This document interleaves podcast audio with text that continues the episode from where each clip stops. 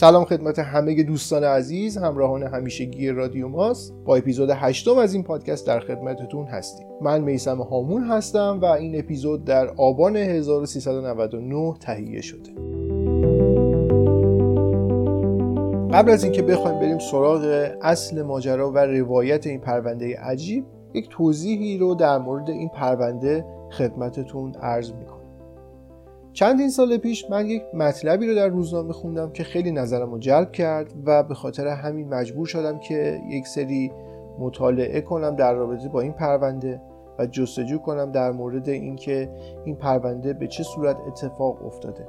اما با توجه به اینکه یک سری اتفاقاتی قبل از اینکه این پرونده بخواد وارد مراحل دادگاهی بشه براش افتاده بود خیلی از اون مستندات و اون اعتراف ها و اون صحبت هایی که اطرافیان در رابطه با این پرونده کرده بودن از بین رفته بود. و بعد از گذشت سالها که دیگه اونها هم از دنیا رفته بودن یک حفره های خیلی بزرگی در این پرونده به وجود اومده بود. 61 سال پیش در حوالی همین روزهایی که داریم زندگی می‌کنیم یک اتفاق ناگواری در اتحاد جماهیر شوروی افتاد در سال 1959 و منجر به یکی از مرموزترین پرونده های تاریخ. در اون سالها اتحاد جماهیر شوروی به علت مسائل سیاسی و اون جنگ سردی که بینش و کشور ایالات متحده آمریکا در گرفته بود تصمیم گرفتن که این پرونده رو مختومه اعلام بکنن و روی اون سرپوش بذارن. تا سال 1990 بعد از فروپاشی اتحاد جماهیر شوروی اعضای خانواده این اشخاصی که در این پرونده جنایی به قتل رسیده بودند مجدد درخواست دادن و خواستن که این پرونده دوباره به جریان بیفته و تحقیقات در موردش شروع بشه. یکی از قاضی های معروف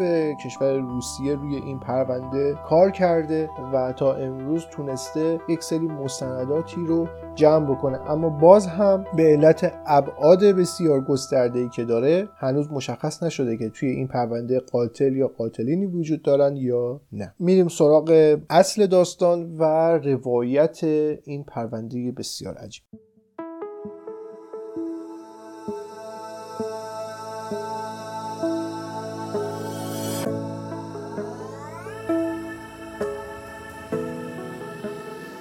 داستان این پرونده مربوط میشه به نه اسکی بازی که در سال 1959 در رشته کوههای اورال دچار یک سانحه‌ای میشن و جون خودشون رو از دست میدن.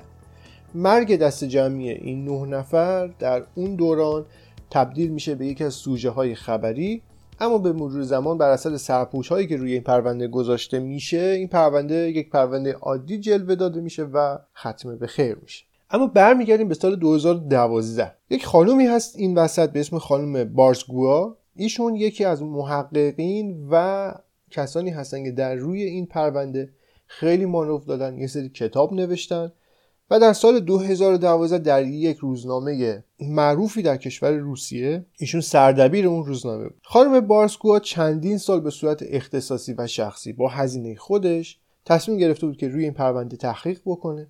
و مستندات خیلی خیلی عجیب و غریبی هم به دست آورده بود. به این علت که ایشون رفته بود و داخل یه سری اسناد محرمانه رو تونسته بود پیدا بکنه. یک سری عکس هایی رو پیدا کرده بود که تا اون زمان پیدا نشده بودن و در زمان اتحاد جماهیر شوروی این اسناد و این عکس ها و این نوشته ها و گزارش هایی که پلیس امنیت اتحاد جماهیر شوروی تهیه کرده بودن تمام اینها مهرموم شده و جزء اسناد محرمانه بوده. با پیدا کردن این مستندات خانم بارسگو اینها رو به دادگاه تحویل میده و یک روند جدیدی در این پرونده شکل. برمیگردیم به سال 1990 زمانی که بعد از چندین سال برای اولین بار یکی از اعضای خانواده این نه نفر که معروف هست به آقای دیاتلوف تصمیم می‌گیره که بیاد و به دادگاه این شکایت رو ببره و درخواست بده که این پرونده مجددا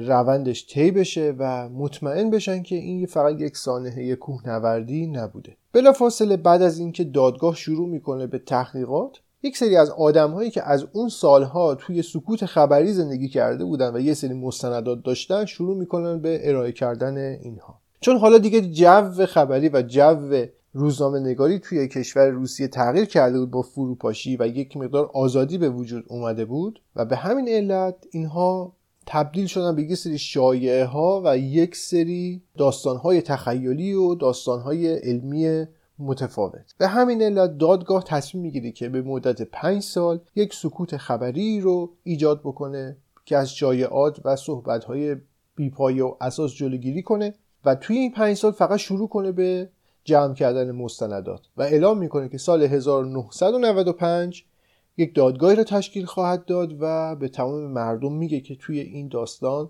چه اتفاقی افتاده. وقتی که اون دادگاه در سال 1995 آغاز میشه علت مرگ این نه نفر رو اعلام می‌کنن که دیگه سانحه اسکی نبوده یا به خاطر بدی آب و هوا نبوده. اینها به نوعی به قتل رسیدن و به علت مسائل امنیتی دیگه نمی‌تونن جزئیات اینها رو به کسی بدن. و همچنین مستنداتی که اینها دارن این مقدار تخیلیه. خیلی ها میگن که این, این کار یک سری آدم هایی هست به اسم آدم های برفی گوشتخار یه عده می‌گفتن که اینها کار ماورایی و مربوط میشه پرونده های یوفو.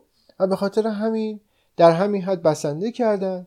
بعد دولت اومد به خانواده های به بازمانده خانواده های اونها یک سری قرامت ها رو پرداخت کرد و پرونده رو همینجا ختم بخیر اما باز برمیگردیم به سال 2012 زمانی که خانم بارسگوگا اومده و یک سری اطلاعات خیلی خیلی محرمانه رو پیدا کرده و حالا قصد داره که اینها رو منتشر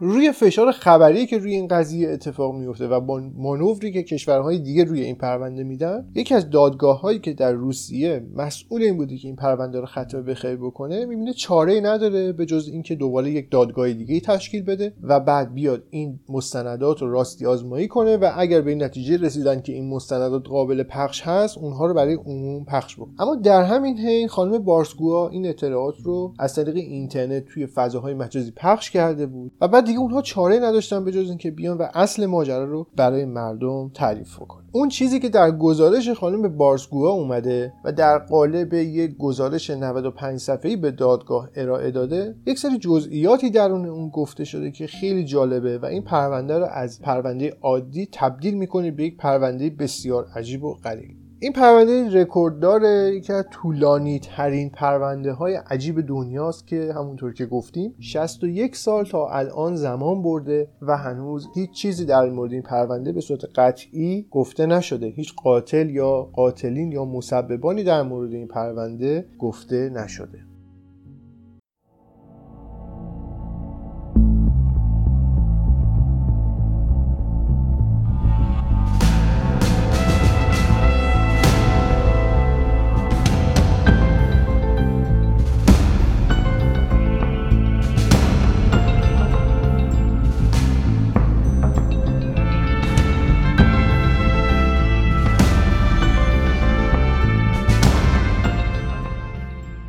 حالا برمیگردیم به سال 1959 و داستان رو از دید خانم بارسگوها برای شما روایت در سال 1959 این نه نفر تصمیم می‌گیرن که به منطقه کوه اورال برن و شروع کنن به ورزش اسکی و یک کمپی رو در اون منطقه بزنن. بعد از 28 روز که از ناپدید شدن اینها میگذره و هیچ خبری از اینها نمیشه اینها تصمیم می‌گیرن که یک گروهی رو تشکیل بدن از گروه های امدادی و پلیس و برن به دنبال اینها بگردن. توی عکس هایی که در اولین رویارویی گروه امداد و پلیس با این نه نفر هست یک سری رد پاهایی رو اینها عکس گرفتن که منتهی میشه به یک چادری که گویا اینها یک کمپی زده بودن و این کمپ معمولا زمانی توی کوه نوردا و اسکی بازا که میرن توی ارتفاع زده میشه که جو و هوا ناپایداره و به یک حالتی هستش که یک حالت گرمادهی داره و اینها رو می‌تونه از اون هوای سرد اطراف محافظت بکنه. یکی از دلایلی که اونها به این نتیجه رسیدن که اینها یک کمپ استراری زدن مدل چیدن وسایلشون توی اون چادر بوده. شواهد نشون می‌داده که اینها در حال خوردن شام بودن چون خیلی از کنسرو های غذایی که اینها با خودشون برده بودن رو باز کرده بودن و چند تا از اونها هم در اطراف چادر وقتی که اونها به چادر می‌رسن مشاهده می‌کنن که چادر یک سری پارگی هایی روی اون وجود داره. پزشکی قانونی روی این پارگی ها و این مدل پاره شدن چادر تحقیق می‌کنه. به این نتیجه می‌رسه که این چادر از درون پاره شده نه از بیرون. یعنی یک اتفاقی درون چادر افتاده و بعد اعضای این گروه تصمیم داشتن که از چادر فرار بکنن یا اینکه یک چیزی یا یک شیعی از داخل این چادر رو پاره کرده بوده. درون چادر نه نفر از این آدم ها قرار بوده وجود داشته باشن اما فقط جنازه دو نفر اینها توی چادر وجود داره. درون اون مستندات اولیه یک عکسی هستش که 28 ژانویه اینها یک عکسی رو از خودشون گرفته بودن و آخرین عکسی بوده که در دوربین یکی از اعضای این گروه وجود داشته. و قبل از عبور از اون روستایی که تو قسمت قبل در موردش صحبت کردیم و رفتن به سمت اون کوهی که اینها قرار بوده به اون صعود بکنن و ناچاران در اونجا کمپ زده بودن یک عکسی رو گرفته بودن در اون روستا و تمامشون توی کادر وایساده بودن و چند تا از این آدم های محلی هم اونجا بودن. توی پرونده اسم چند نفر از این آدم های محلی اونجا برده شده بود و اونها گفته بودن که اینجا یک سری موجوداتی وجود داره به اسم آدم های برفی خونخوار که کارشون این هستش که شک... اسکیبازها رو شکار می‌کنن کوهنوردها رو شکار می‌کنن و در واقع گوشتخوار هستن. اما خب اینقدر این صحبت ها تخیلی و مسخره به نظر می اومده که اینها توی قسمت جدایی اظهارات در واقع کسانی که توی اون منطقه زندگی می‌کردن نوشته شده و خیلی روی اونها مانور نمی‌دادن. تا اینکه خانم بارسگوها یک لیستی رو پیدا می‌کنه توی همون اسناد از وسایلی که سر صحنه در واقع پیدا شده بودن. وسایلی که توی صحنه قتل یا این صحنه حادثه پیدا شده بودن عبارت بود از مقدار زیادی کنسرو یک تعدادی چوب اسکی و در واقع باتوم هایی که اینها برای بالا رفتن ازش استفاده می‌کنن یک عدد رادیو چند عدد چراغ قوه چند ظرف آب که به کمر بسته می‌شدن اینها. و یک مجله کمیک که روی صفحه 15 این با یک رنگ آبی رنگ با یک ماژیک آبی رنگ نوشته شده بود که در این منطقه آدم های برفی زندگی می‌کنن که بسیار خطرناکه. این لیست درون اون پاکت قرار داشت که خانم بارسکو اونو پیدا کرده بود و بر اساس اون لیست اومده بود یک سری شواهد دیگه رو کنار هم چیده بود. یک ورقه دیگه توی اون پاکت وجود داره که گزارش اولیه پلیس از نحوه به قتل رسیدن اینها درون صحنه هست همونطور که گفتیم وقتی که اینها به چادر رسیدن اولین نکتهش این بوده که چادر از درون پاره شده بود ولی مواد غذایی همچنان همونجا موجود بوده و وجود داشته. به خاطر شکافی که توی چادر به وجود اومده بود و هوای سردی که توی اطراف وجود داشت و برفی که اومده بود این مقدار زیادی از برف و یخزدگی درون چادر به وجود اومده بود و یکی از اعضایی که فقط توی چادر موجود بود که با لباس زیر و یا حالا لباس راحتی درون چادر نشسته بوده کاملا یخ زده بود. اما تمام استخونهای بدنش به نوعی شکسته بودند و 68 مورد شکستگی فقط روی جنازه یکی از اون نه نفر وجود داشت. نکته بعدی که توی پرونده هست و خیلی عجیبه نه عدد پوتین در, در چند متری چادر کنار یک صخره با یک چینش بسیار خاصی روی همدیگه سوار شده بودند و همونجوری هم یخ زده بودن. و این خیلی برای پلیس عجیب بود که چرا باید این پوتین ها به صورت استوانه کنار یک تخته چیده شده باشه و به بالا رفته باشه. توی گشت های اولیه 100 متر اونورتر از این چادر یا این کمپ کنار یک درختی جنازه دو نفر دیگه پیدا میشه. داخل این گروه نه نفره یک زوجی بودن و این دو نفر و این زوج کنار اون درخت جنازهشون پیدا میشه. کنار اونها یک آتیشی قبلا روشن شده بود. از بقایای یک آتیشی اینها در روی پروندهشون نوشته بودن و همینطور نوشته بودن که پوست بدن اینها به قدری خراشیده شده بود که انگار روی درخت کشیده شده بودن. و مقداری شاخه شکسته هم اونجا وجود داشت. زیر ناخونهای اینها هم رد درخت وجود داشت. به نوعی که اینها انگار به درخت چنگ زده بودن و می‌خواستن از یک چیزی فرار بکنن یا از یک چیزی دفاع بکنن در مقابل خودشون. و به حال اینکه یک قسمتی از بدن یک یکی از اون دو نفر که اون خانوم هم بود به شدت سوخته بود و اینها فکر می‌کردن که به خاطر آتیشی که اونجا روشن بوده بعد از اینکه ایشون مرده قسمتی از بدنش افتاده توی اون آتیش و ناخواسته اون قسمت از بدنش هم سوخت. تا این کار سه نفر از این نه نفر پیدا شدن که مرگ های بسیار عجیبی داشتن و اصلا هیچ کدوم از اینها به این حالت نبودش که به خاطر یخزدگی یا سرما جون خودشون رو از دست داده باشن. ما بقیه اعضای این گروه و اون شیش نفر باقی مونده پیدا نشدن و توی تحقیقات اولیه جنازه این سه نفر به پزشک قانونی برده شد که روی اونها تحقیق بکنه. توی پرونده اومده که پلیس ویژه‌ای که داشته روی این پرونده کار می‌کرده و اون تیم امدادی که همراهش بودن به این نتیجه رسیده بودن که به خاطر برف زیادی که توی این چند روز اومده و بعد از گذشت این 28 روز احتمالا اجساد دیگه اینجا وجود دارن اما زیر برف مدفون شدن و اینها باید برن تا دو ماه دیگه زمانی که یه مقدار هوا اینجا متعادل تر میشه و این برف ها حجم زیادیشون آب میشه برگردن و شروع کنن به تحقیق کردن. و دقیقا همین اتفاق هم میفته اونها دو ماه دیگه برمیگردن به منطقه اما اینجا ذکر شده که کل اون منطقه مهرموم شده بوده.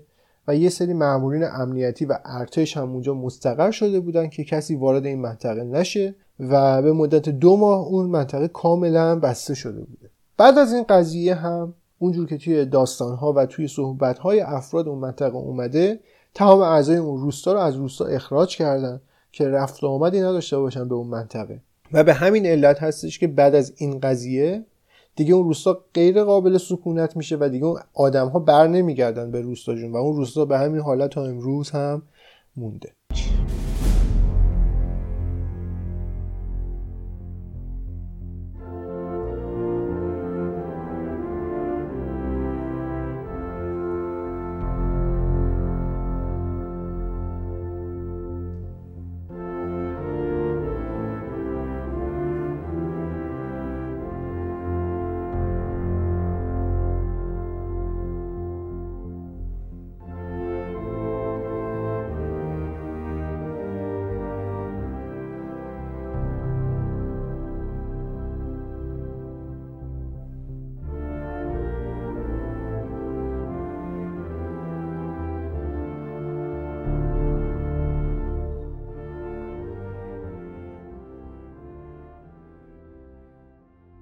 بعد از گذشت دو ماه وقتی که اونها به صحنه برمیگردن و با آب شدن یخهای اطراف و برفای اطراف چادر همه چیز هنوز همونجور سرجاش هست. فقط اون سه تا جنازه‌ای که گفتیم از اون منطقه برده شده و اونها شروع می‌کنن به جستجو کردن و دوباره چند صد متر اونورتر از چادر اونها سه تا از جنازه های دیگر رو هم پیدا می‌کنن. تا اینجای کار 6 جنازه رو در پرونده نوشتن که پیدا شده. اما داستان این سه نفری که بعد از دو ماه پیدا شدن کاملا متفاوت. هر ستای اونها جمجمه هاشون کاملا متلاشی شده و هر کدوم بیش از سی تا سی و پنج مورد شکستگی در تمام بدنشون مشهوده. توی پزشکی قانونی این طور ذکر شده که این شکستگی ها به صورتی هستش که از روی عمد بوده. یعنی برای مثال اگر بخوام خدمتتون بگم شما امکان داره که توی یک حالتی با دوچرخ در حال حرکت باشید و با برخورد با یک جسمی استخون پاتون بشکنه اما نوع شکستگی حالتی که کسی از عمد استخون پای شما رو بشکنه کاملا متفاوت. توی پزشکی قانونی اینطور ذکر شده بود که شکستگی ها کاملا قرینه بود. یعنی اگر پای راستش بالای مچ پای شکسته بوده پای چپش هم بالای مچ چپش هم شکسته بوده و به همون صورت این شکستگی ها قرینه های همدیگه بوده. از اونجایی که استخونهای جمجمه هر سه نفر اینها کاملا متلاشی شده بود در واقع کاسه سرشون خالی شده بود و هیچ چیزی به عنوان اون چیزی که ما مغز می‌شناسیم توی سر اینا وجود نداشته. بعد از پیدا کردن این سه نفر ابعاد خیلی عجیب و غریبی پرونده وارد میشه و اونها مصمم میشن که واقعا برن بگردن و ببینن که چه اتفاقی واقعا افتاده توی اینجا که این پرونده اینقدر وحشتناکه و اونها اصلا فکر نمی‌کردن که یه همچین اتفاقات عجیب و غریبی اونجا افتاده باشه. حالا با پیدا شدن 6 نفر سه نفر دیگه از این اعضا موندن و هنوز تکلیف اونها روشن نشده. توی روزهای بعد وقتی که اونها داشتن توی منطقه میگشتن پای یک صخره یک پارچه ای رو پیدا می‌کنن که از گوشش از زیر برف بیرون زده بوده. و وقتی که اون پارچه رو می‌کشن بیرون می‌بینن که یک شلوار هست که متعلق به یکی از همون این نه نفر هست. وقتی که برف ها رو کنار می‌زنن جنازه دو نفر دیگه از اینها رو هم پیدا می‌کنن که به همون صورت قبلی به قتل رسیده بودن. اما این بار شکستگی دیگه در کار نبود. اونها تمام بدنشون با یک چیز تیز مثل یک پنجه یا مثل یک چاقو به حالت صحنه سازی اون چیزی که توی پزشکی قانونی اومده کاملا از روی عمد بوده و با علت و دلیل این برش ها روی بدن اینها خورده شده بوده و کاملا تصادفی نبوده. این برش ها باز کاملا قرینه هم دیگه بودن و بدن اونا تکه تکه شده داخل یک گودالی افتاده. بعد از سه روز نفر آخر رو هم پیدا می‌کنن و نفر آخر حلقه گم شده در واقع این نه نفر هست. وقتی نفر آخر پیدا میشه بدن اون کاملا سوخته بوده و تمام اما و احشای داخل بدنش از جمله معده و دل و رودش همه تخلیه شده بودن.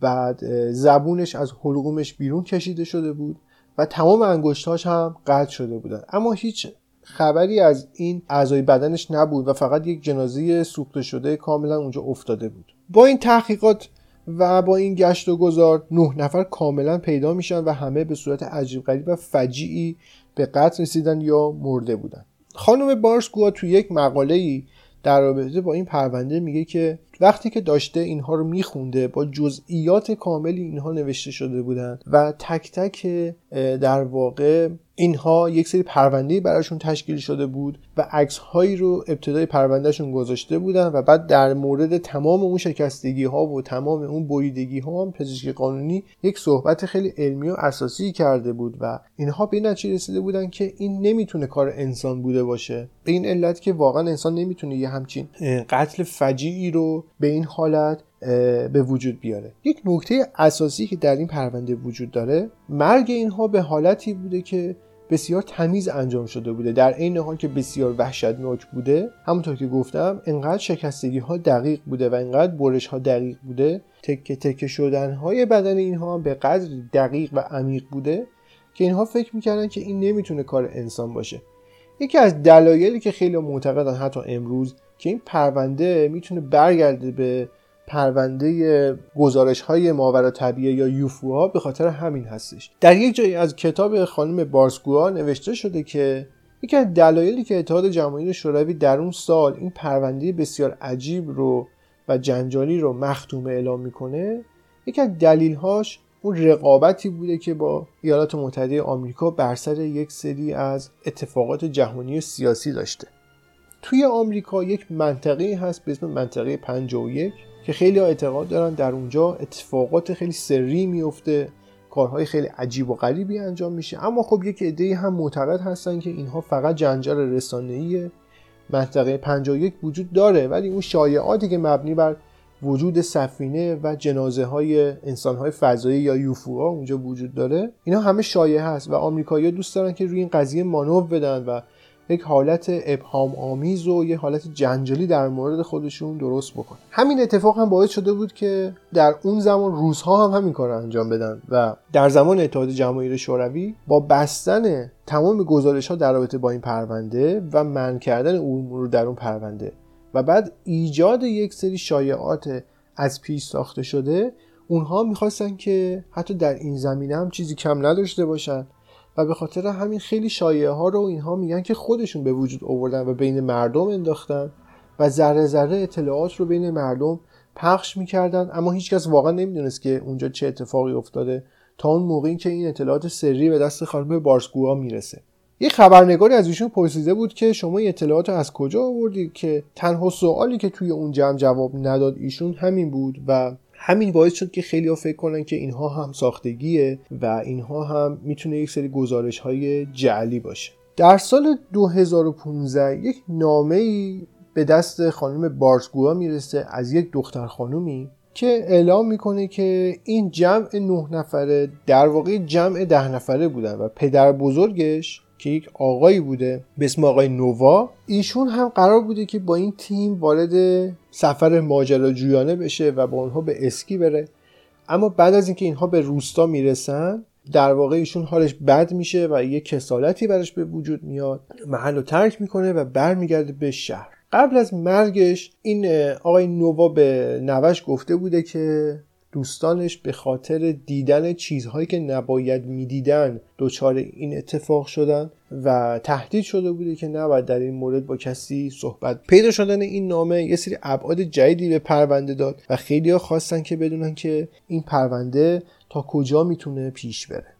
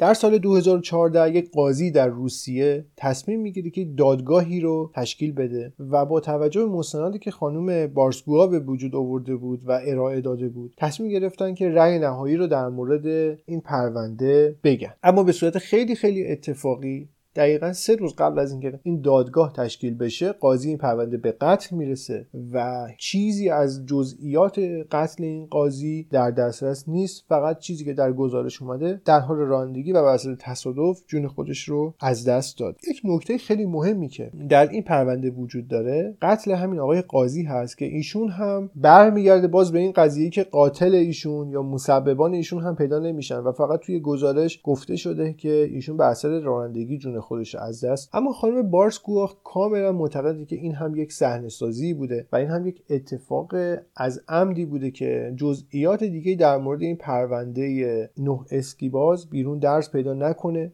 و برای اون در واقع انتهایی نداشته باشه. اما خود خانم بارسکو دو تا نظریه داره در این مورد. اولین نظریه‌ای که ایشون داره و اون رو منتسب می‌کنه به نیروی کاگبه در در اتحاد جماهیر شوروی و اونها رو مسبب مرگ این نه نفر می‌دونه. و اون هم به این علت هستش که ها به صورت کاملا اتفاقی وارد یک منطقه شده بودند که در اون سال در حال انجام دادن یک سری آزمایش های موشکی سری در اون منطقه بودند و بعد اینها رو به قتل میرسونن تا خبرش بیرون درز پیدا نکنه. اما به خاطر اون جنگی که جنگ روانی و سیاسی که با آمریکایی ها داشتن اومدن و در واقع صحنه سازی هایی کردن. بتونن روی این قضیه مانور بدن و یک سری مانورهای خبری بدن و قضیه رو پیچیدش بکنن. مطلب دومی که در رابطه با ادعای خانم بارسکوا وجود داره و احتمال دیگه ای که میده در رابطه با این قضیه و ایشون میگن که این احتمال هم هست که مرگ اینها به دست بومیانی باشه که توی اون منطقه زندگی می‌کنن. چون عقاید بسیار خرافی داشتن. با چند تا از اون بازمانده های اونها صحبت تونسته بود اونها رو پیدا بکنه. با بازمانده هاشون صحبت کرده بود. با بچه های اونها صحبت کرده بود و به نتیجه رسیده بود که پدر مادرشون اون 80 خورده نفری که تو اون روستا زندگی می‌کردن در اون سال بسیار آدمای خرافاتی بودن و یه سری قربانی هایی رو اینها در ماه رسم و رسوم قبیلهشون بوده که می‌رفتن و به کوه مردگان اون رو اهدا می‌کردن. و این رو هم در نظر می‌گیره و میگه که امکان داره که کار اون روستایی ها و اون بومی نشین های اون منطقه هم باشه. اما یک نکته ای که در این پرونده وجود داره و بهش میگن نکته کلیدی این پرونده و خیلی روش معروف داده شد این بودش که اون نفر نهمی که پیدا شد و به صورت فجیعی به قتل رسیده بود بدنش سوخته شده بود تمام اعضای داخلی بدنش خارج شده بود انگشتاش قطع شده بود. و زبونش را از حلقومش بیرون کشیده بودن مقدار زیادی رادیواکتیو در اطرافش وجود و اون درصد رادیواکتیوی که روی جنازه اون آقا بود باعث شده بود که خیلی ها فکر کنن که واقعا دیگه این قضیه می‌تونه برگرده به یه سری مسائلی ماورا طبیعه یا قضیه یوفوها که خیلی در اون سالها سر صدا کرده. اما در رابطه با همین قضیه و به خاطر پیدا شدن اون مقدار شدید رادیواکتیو روی جنازه اون آقا خانم بارسگوا میگه که احتمال دادن قتل اینها به دست کاگبه خیلی بیشتره چون اونها شاید یک سری سلاحهای سری روی اینها امتحان کردن و چون که دیگه اینها محکوم شده بودن یه نوعی به, به مرگ به خاطر دیدن چیزهایی که نباید می‌دیدن طبق گفته اون نفر دهمی که باهاشون نرفته بود و اون سکوتی که اون رو مجبور کرده بودن که تو اون همه سال بکنه ایشون معتقده که این قضیه می‌تونه برگرده به یک سری قضیه های سیاسی و ارتش رو مقصر این قضیه می‌دونه.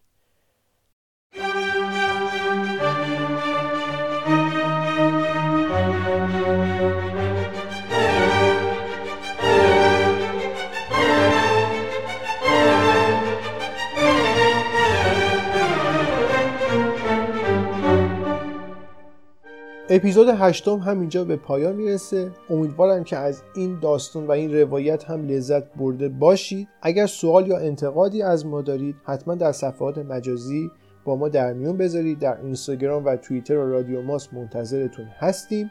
مواظب خودتون باشید و در این روزهایی که ما داریم با کرونا دست پنجه نرم می‌کنیم مهمترین چیز اینه که روحیه خودتون رو حفظ کنید به فکر خودتون و اطرافیانتون باشید. و امیدوارم که همیشه در همه مراحل زندگیتون موفق و شاد و پیروز باشید. تا یه قسمت دیگه و یه اپیزود دیگه همه شما عزیزان رو به خدای بزرگ میسپارم. خدا نگهدار.